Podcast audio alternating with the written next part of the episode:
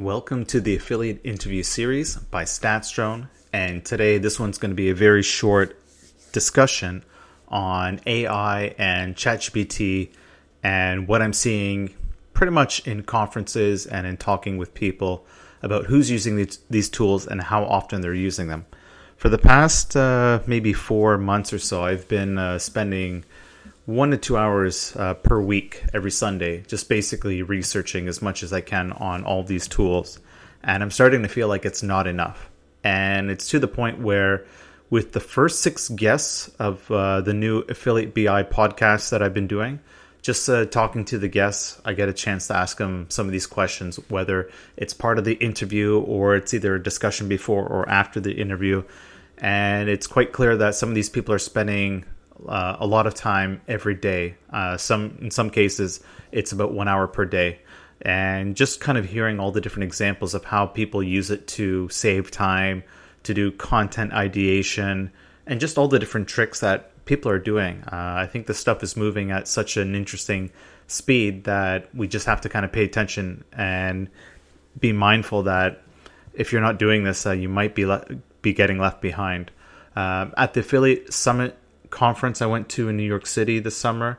Um, there was three main AI panels, and two of them were focused on content, and they're very interesting. Um, some of the panelists were people that are they have more of a journalism background, and they're still explaining all the different ways in which they use these AI tools.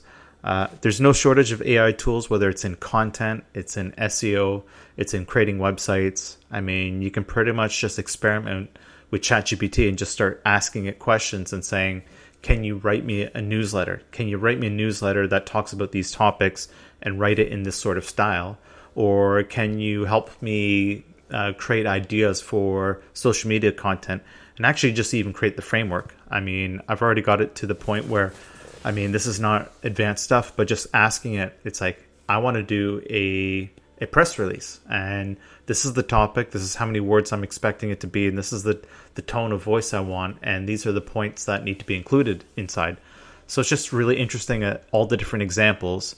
And going full circle back to the conference um, at affiliate summit i got a chance to ask uh, how everyone was uh, finding like where where are they staying on top of all the different news? And who are you following in the world of ai and all these different ai tools and as a generic answer, the most common answer was just basically Twitter.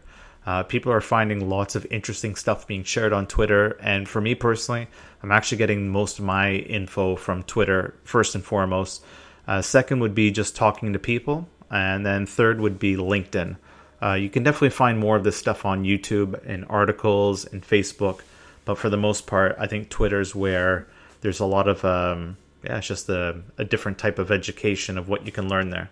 So, just a quick wrap up about what's going on from what I see in the affiliate marketing space.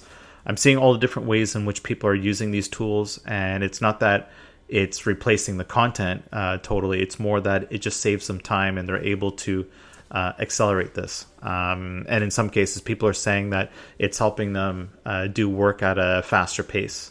So my my plan moving forward uh, for the the last part of the summer is basically spend more time than just one to two hours per week. Uh, I think I'm going to pick it up and maybe even considering looking at this on a daily uh, basis and see what are the different ways I can basically introduce uh, all the different tools in AI, especially ChatGPT, and go how can I make this uh, automate my workflows and do things better.